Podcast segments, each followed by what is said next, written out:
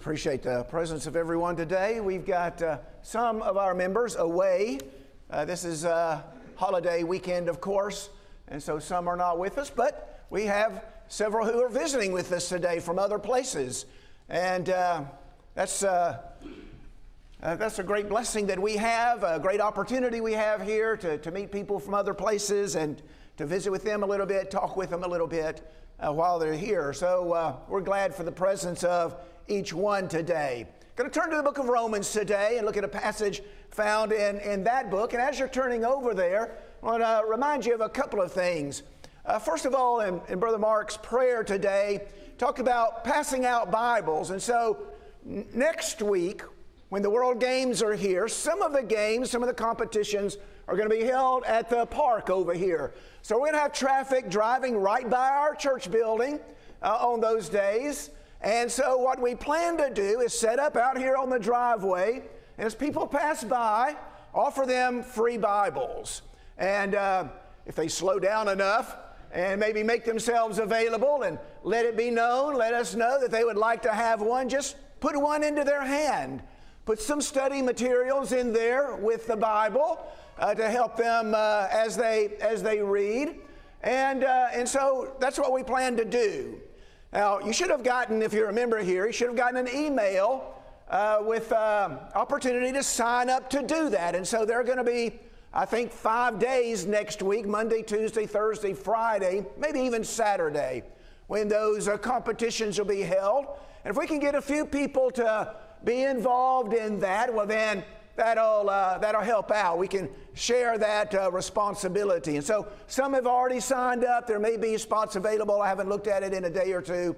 Uh, but uh, take a look at that, and if you'd like to help out, it, would, it wouldn't be all day. It'd just be for maybe an hour, an hour and a half, or something like that. It's a very, very easy work, just handing Bibles into the hands of people who would want one. Let me mention another thing. We don't uh, mention this often enough. But I want to encourage people to listen or watch the podcast that Kevin and I do. Uh, we get good response from that. We get good encouragement, encouraging words from that along the way.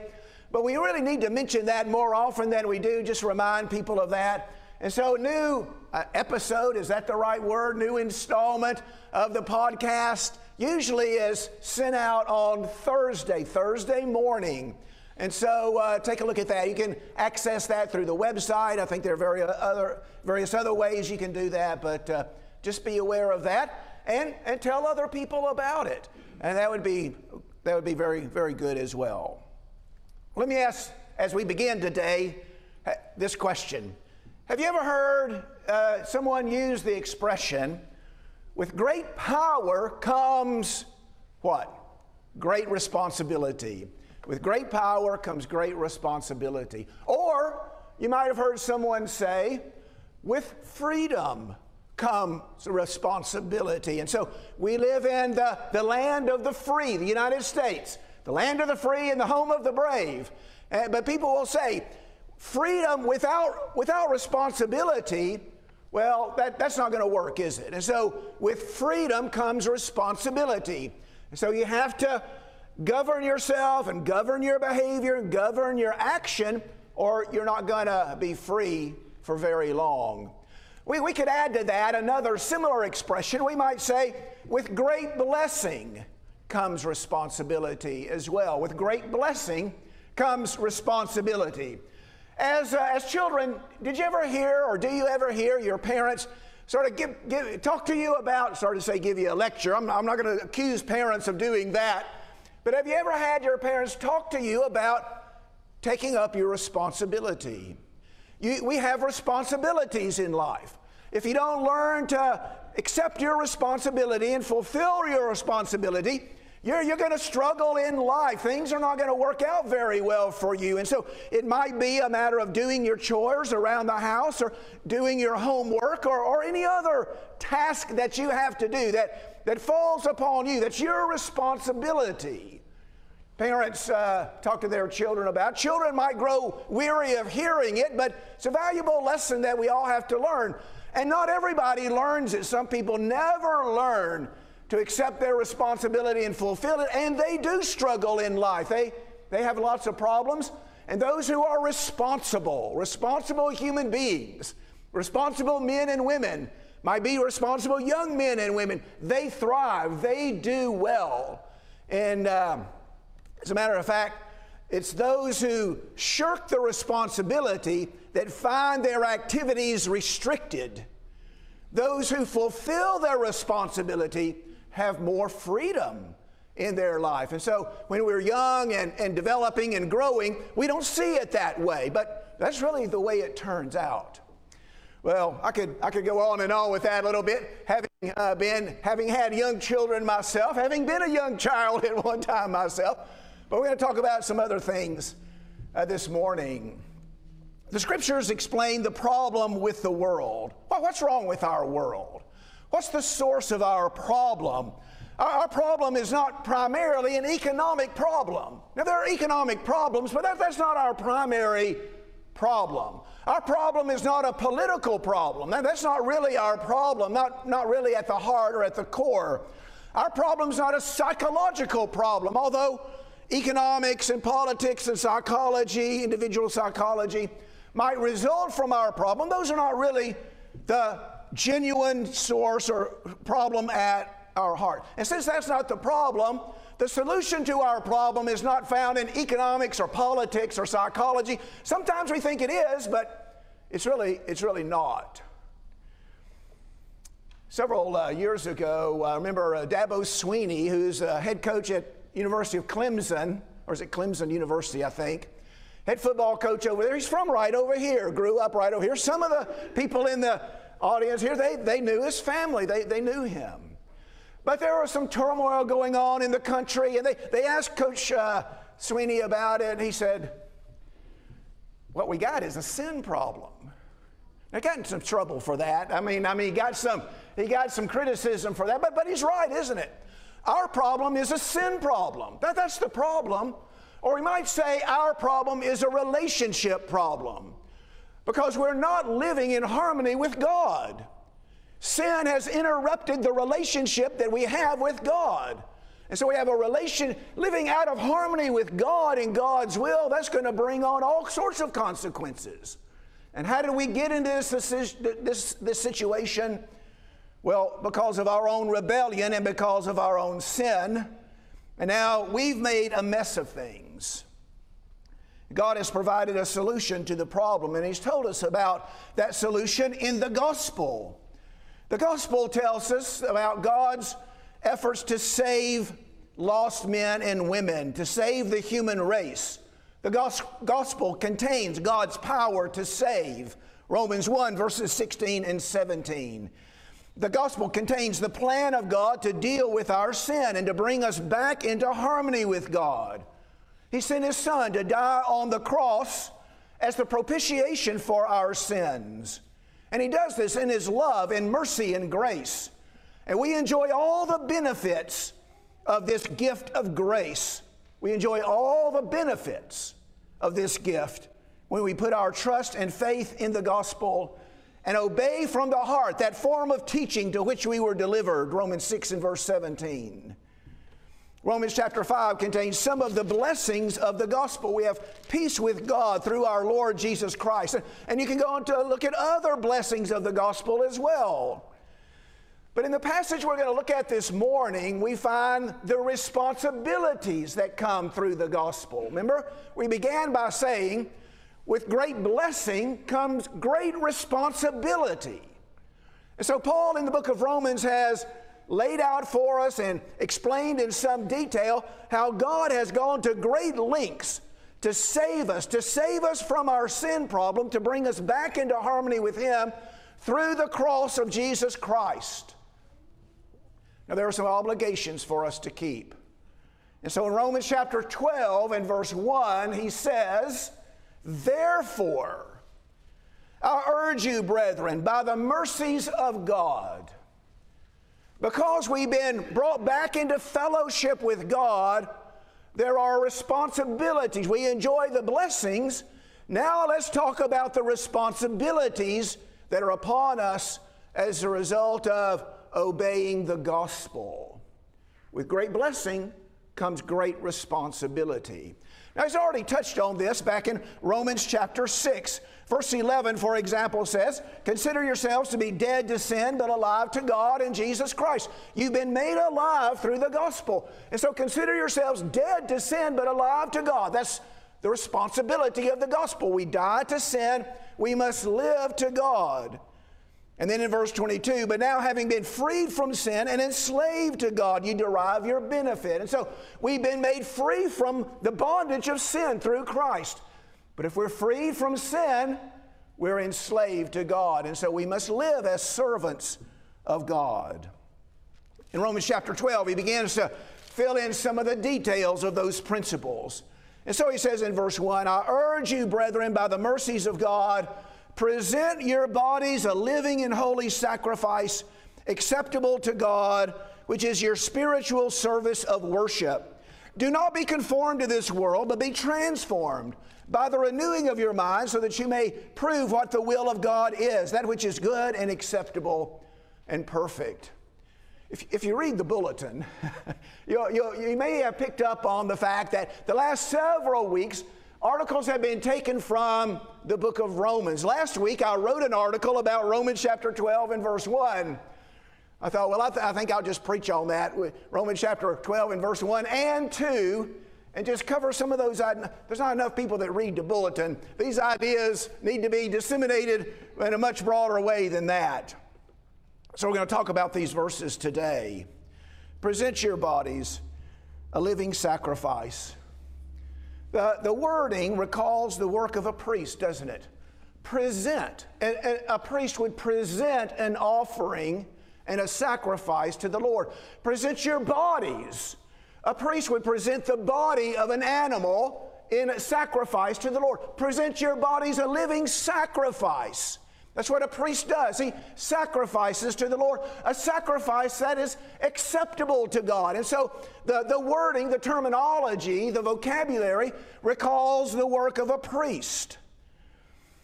And the, his work consisted of offering these sacrifices to the Lord, sacrifices that were holy and acceptable. In effect, eh, for example, a whole burnt offering, Leviticus chapter 1 and verse 3, had to be without blemish. And so, present your bodies a living and holy sacrifice without blemish to the Lord.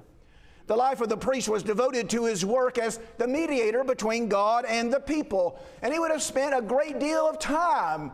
Uh, just think of the time that the priest would have spent offering these sacrifices, preparing himself to offer the sacrifices, taking the sacrifices and getting them uh, to, in the right condition uh, to offer to the Lord. And so just think of the, the amount of time he would spend in doing that. And then his work went beyond that as well. He was involved in teaching the people and providing spiritual counsel for the people. And so his whole life really was spent in service to God as a priest. His whole life was spent in service to God. That's, that's how he spent his life. And now Paul says, I want you to present your bodies, your life, in service to God as well. You see, in the new covenant, all Christians are priests. We don't have a set aside group of men who serve as priests. All of us are priests. All of us offer our own offering and sacrifice to God. In 1 Peter chapter 2 in verse 5, there Peter refers to the spiritual sacrifices we offer to him. You also, as living stones, are being built up as a spiritual house for a holy priesthood to offer up spiritual sacrifices acceptable to God through Jesus Christ. Some of the same terminology there. We all are priests offering our spiritual sacrifices to God. At the end of the book of Hebrews, Hebrews chapter 13, Find another example of the Christians as priests offering sacrifices to God. Through him, then, let us continually offer up a sacrifice of praise to God. That is the fruit of lips that give thanks to his name. And so, as we go about our day, we are offering up spiritual sacrifices when we gather together for worship. And in, in other times as well, we're offering up the fruit of our lips, sacrifices of praise. And here in Romans chapter 12 and verse 1, we offer Him ourselves. Present your bodies to God as living sacrifices. You see, we were dead in sin. Ephesians chapter 2 tells us we were dead in sin, but we've been made alive in Christ. We died to sin, but we are raised to walk in newness of life when we were baptized. And now we live for God, dead in sin, but alive to God, dead to sin, walking in a new life. And so present your bodies a living sacrifice. And so as we go through our lives, we're offering God our lives, ourselves, in, in His service. From the time that we were baptized, we are to use our bodies, the members of our bodies, as instruments of righteousness, as tools to accomplish righteousness. People that have been made righteous, offering their bodies, using their hands and their feet and their eyes and their tongues to accomplish, to bring about righteousness as well. And notice that the sacrifice is to be holy. Sacrificial animals under the old covenant were to be without blemish. In fact, in Malachi chapter 1, verses 6 through 8, we find that when people offered what was blemished, the lame, the blind, you know, the, the inferior animals that the owner didn't want anyway, offering those to God, God was not pleased with that at all. And so, make sure that what we offer to God, when we offer our bodies, we offer ourselves to Him, make sure that it's holy.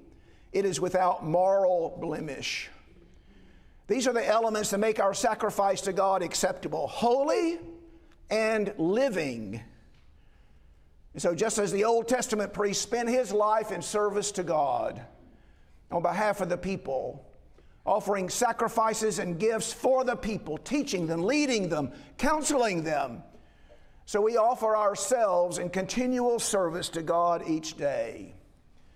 Hebrews chapter 10 tells us that through Christ, God has opened up a way for us to have access to Him. Hebrews chapter 10 and verse 20. And since we have a great high priest, oh, let's say back up a little bit, by a new and living way, which he inaugurated for us through the veil, that is his flesh. And since we have great high priest over the house of God, let us draw near. God has, through Christ, opened up a way for us to have access, access to God, to present ourselves to God. He has redeemed us completely. He has redeemed us wholly. We might say He has redeemed us body, soul, and spirit. So it only makes sense then, doesn't it, that we serve Him with body, soul, and spirit. We've been wholly redeemed. Therefore, we need to serve him completely and wholly as well. Get some of those ideas from 1 Thessalonians chapter 5 and verse 23. Now may the God of peace himself sanctify you entirely. May your spirit and soul and body be preserved complete without blame at the coming of our Lord Jesus Christ. So here's the idea present your bodies every day. Everything you have, everything connected with your body, present it to, to God. This is our sacrifice. This is our offering to Him. Use my body, use me in your service. And it's not something that we do from nine to five. It's not something that we begin in the morning and then we clock out in the evening. It's every day, it's all day. Just like that Old Testament priest. That's, that was his life. This is our life. And since God has redeemed us, body, soul, and spirit, the only reasonable response is to serve Him, body, soul, and spirit. Now that brings us to the next verse, verse 2. And do not be conformed to this world. And so that follows verse 1. Does that follows logically from verse 1? You see, we're to offer ourselves as a holy sacrifice. Well, we can't offer ourselves as a holy sacrifice if we're conformed to an unholy world. And so we've got to resist being conformed to the world. This is a, a really good, well, well put together sentence, it seems to me. And so he says two things do not be conformed to the world, but be transformed. How do you do that? By the renewing of your mind. And what's the result of all that? So that you may prove what the will of God is. That's a pretty good sermon outline right there, isn't it? Don't be conformed to the world, be transformed, there's point number two. By the renewing of your mind is point number three, so that you'll know what the will of God is. Point number four. So if anybody's looking for a sermon, there you go. There's the outline. Unfortunately, that's what I'm going to do in the rest of the time we've got together. Paul says, Don't be conformed to the world. Your version may say, to the age. What does he mean, don't be conformed to the age? We might say, don't be conformed to our time. That might be a good way to say it, maybe a language that we're a little bit more familiar with. Don't be conformed to our time. Don't be conformed to the times. It refers to that period of time under the control of Satan. 2 Corinthians 4 and verse 4 refers to the God of this age who has blinded the minds of some. The God, Satan is the God of this age. Our times are under the control of Satan. We talked about that in our, our class, our auditorium class this moment. In 2 Timothy chapter 4 and verse 10, we read about Demas, who Paul said forsook me, having loved this present age. He became infatuated. He fell in love with the times. And so he forsook Paul and Paul's efforts to preach the gospel. Now, of course, the time is coming when Satan will not be in control. And in fact, Jesus has come to uh, redeem us from this present evil age. Galatians chapter 1 and verse 4 says. And then Ephesians chapter 1 and verse, uh, uh, chapter 2, verse 2 talks about being freed from. Chapter 1, verse 21 says that uh, uh, Christ is far above all rule and authority and power and dominion, every name that's named, not only in this age, but the one that is to come. So there's coming a new age when Satan will not prevail. But as long as we're in this world, uh, we're living in an age that's under the control of Satan. And as a result, we are to live sensibly, righteously, and godly in the present age. And so we're going to talk about what are the characteristics of our age. But just keep in mind, as we live in this age, as we live in these times, live sensibly or soberly and righteously and godly. How can this age be described? I thought about some, some statements in the Bible in which a particular age or period was described. In Noah's day, the thoughts of man's heart was only evil continually. That's a good description of the age in which he lived during the judges. Every man did what was right in his own eyes. That's a good description of the age in which he lived. In the New Testament age, the world is predominated and dominated by the lust of the eye, the lust of the flesh, and the pride of life. And so that's a good description of our age as well. But here are some words that describe our age individualistic. Everybody does what you just do what you want. You do what you want to do. Don't worry about what other people want to do. You do what you want to do. That's typical of our age individualism. do what you want to do. Hedonistic, the pursuit of pleasure for pleasure's sake, unrestrained pleasure. And of course, that's, that's typical of our age, isn't it? This pursuit of pleasure. Relativistic. There's no absolute standard of right and wrong. You, you kind of decide what you, what you believe is right and what you believe is wrong, and that might change from situation to situation. Subjectivistic. You decide for yourself your own standard of right and wrong. That's typical of our age. Materialistic, we know what that is the pursuit of possessions. We live in a highly sexualized age. And we see that in the way people dress, I mean, just as you go about your everyday life, you see that people dressed in a sexualized fashion. Young girls are taught to present themselves in a sexualized way. In our entertainment, in advertising, uh, we see that we live in a sexualized culture. People are self indulgent, and excess is another word that describes our age and our time individualistic, hedonistic, relativistic, subjectivist, materialistic, sexualized, self indulgent to excess, all describe our age and our times. So don't be conformed to that. You know what it means to conform? It means to take one thing and and uh, have that thing take on the shape of another. So if we conform ourselves to this world, we take on the shape of the world. We look like the world. We talk like the world. We behave like the world. There's no difference between us and, and the world. Now, you know, Christians are told to conform, but not to the world.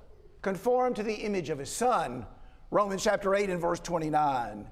And so Paul is exhorting us by the mercies of God not to live our lives according to the thoughts and the speech and the behaviors of the world. If the world is self absorbed, if in the world people are concerned with me and mine and what I want, if, if that's the way the world thinks, don't be conformed to that. But take thought for others. You remember Philippians chapter 2. Philippians chapter 2, we're going to begin in verse 5. Have this attitude in yourselves, which was also in Christ Jesus. He looked out not only for his own personal interest, but for the interest of others. And so, if the world is self absorbed and we're not going to be conformed to the world, well, then instead of thinking about self and me and mine and what I want all the time, you think of others. If the world pursues unrestrained pleasure and excess and self indulgence, we need self control. No, don't think like the world. Don't pursue the same things that the world pursues. Paul says, I discipline my body and make it my slave so that after I preach to others, I myself will not be disqualified. And so we don't get caught up in the pursuit of pleasure. We're not promiscuous. We're holy. We're not, you know, you know one, one reason that I try to persuade people not to drink is because that's a step toward the world. That's becoming more and more like the world, and we're not to be conformed to the world. And so practice self control. If the world's standard is relative and subjective, we need to acknowledge God's absolute standard of holiness. Kevin and I were talking about the use of profanity and, and uh, objectionable language in, in our podcast, and we noted in Ephesians chapter 4, Paul says, Let no unwholesome speech proceed out of your mouth. Let no, none of it, you know. Look at how absolute that is. Let no corrupt speech proceed out of your mouth. And in the book of 1 Peter chapter 2, the word of the Lord endures forever. These are not standards that change from time to time and place to place and circumstance to circumstance. The world is relativistic, subjectivistic, and so you decide for yourself what's right and wrong and good and evil. But if we're not going to be conformed to the world, we need to acknowledge God's absolute standard of right and wrong. If the world is a sexualized place, we need to be godly and pure. Women are encouraged in 1 Peter chapter 2 and verse 9 to adorn themselves with proper clothing, modestly and discreetly, not with braided hair and gold and pearls or costly raiments, but rather by means of good works, as is proper for women making a claim to godliness.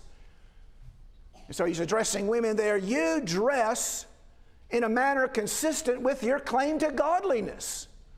The world is a sexualized place, and fashion reflects that. But we're godly people. We're, we're, and we, our way we present ourselves and dress ourselves and the way we talk ought to reflect that godliness. In Ephesians chapter 5, Paul tells us not to let any kind of uh, a silly talk or filthiness or coarse jesting be spoken.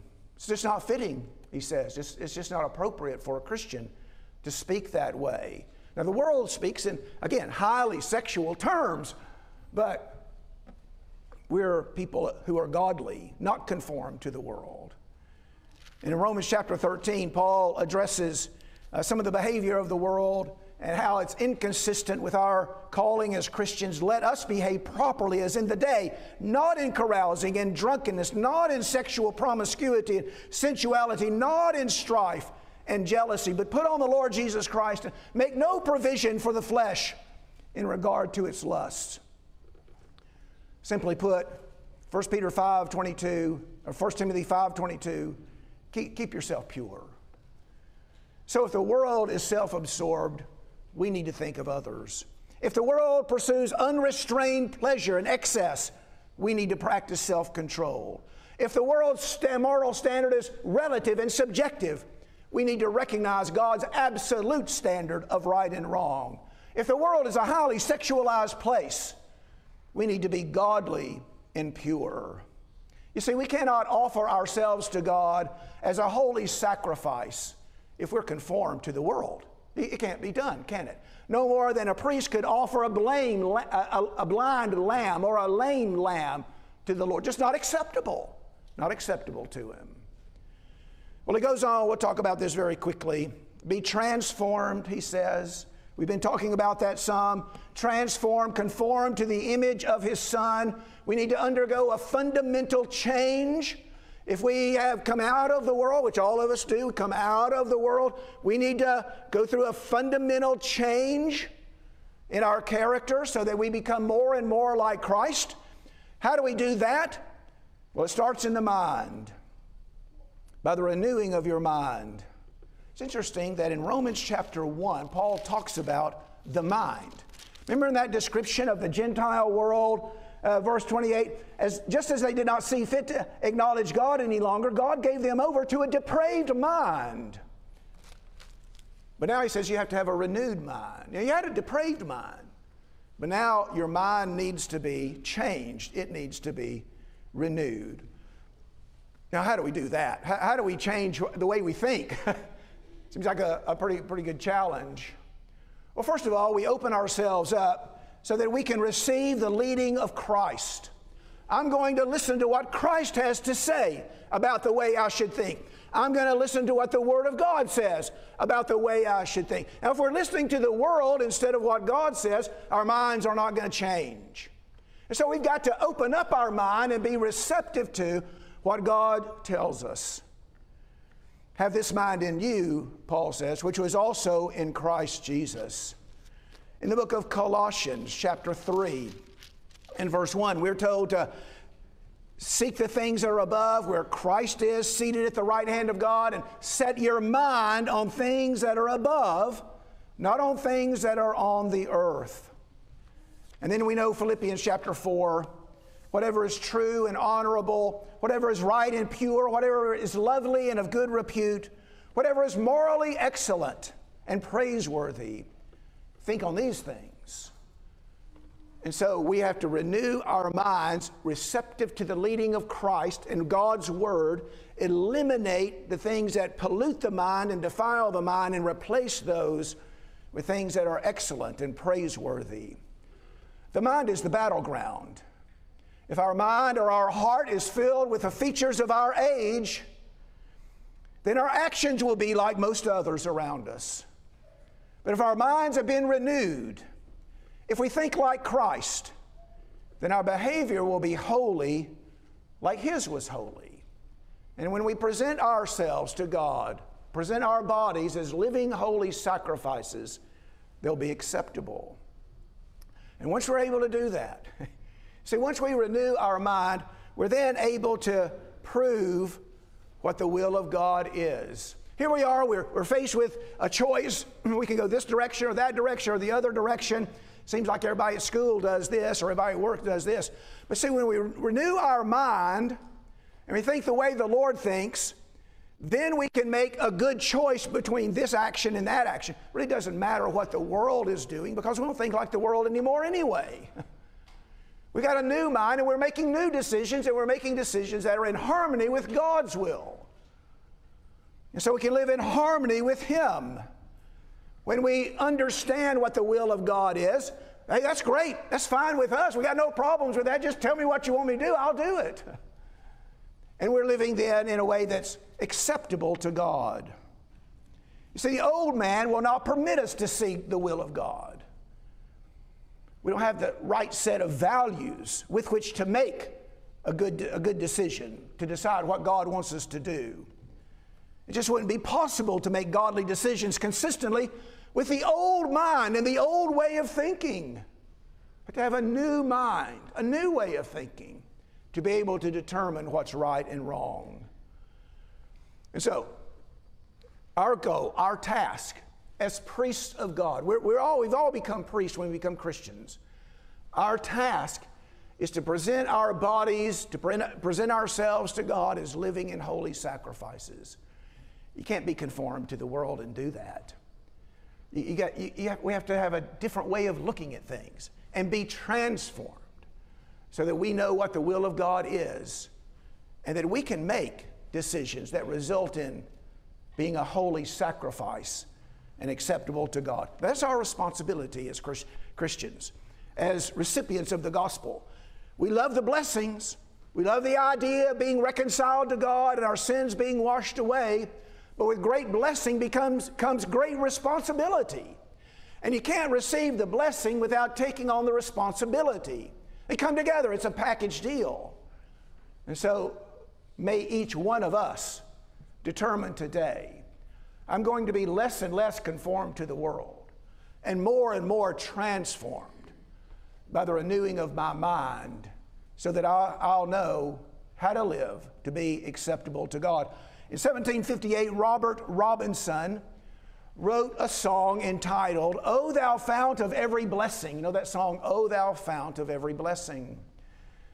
The second verse begins this way. It's my favorite verse in the song. The second verse begins this way Oh, to grace, how great a debtor daily I'm constrained to be. I've received God's grace. What does that do for me? Does it, a lot of, a lot of great blessings. But see, it's made me a debtor.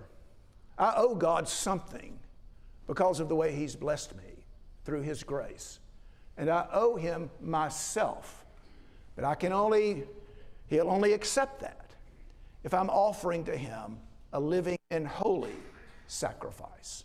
Let's pray together. Our Father in heaven, we're thankful for the opportunity to meet together today and worship you. We pray that what we've done today has been pleasing to you. Father, we are thankful. It's, it's not possible for us to put into words our gratitude to you for the gift of your Son, that He came to earth and He made the necessary sacrifice to atone for our sin so that we might be reconciled to you and have the hope of eternal life. We're thankful that in Him is every spiritual blessing that we enjoy. We're thankful for that. Our gratitude cannot be measured. Help us, Father, to take on the responsibilities of people that have been reconciled to you. Help us, Father, as we present our bodies to you each day, that we will become more and more holy as we present ourselves. It will be less and less like the world around us, transformed in the renewing of our mind to think and act more and more like Christ Himself. Our Father, only in this way will we be acceptable to you. And Father, we pray that as people see us living in this way, that they'll understand the solution to their problem their sin problem. And they'll come uh, to, uh, to honor you through Christ as well. It's a daily task, Father. It's a lifelong task. We pray your patience and pray for your help. In Jesus' name, amen. If you're here today and not a Christian, you have an opportunity.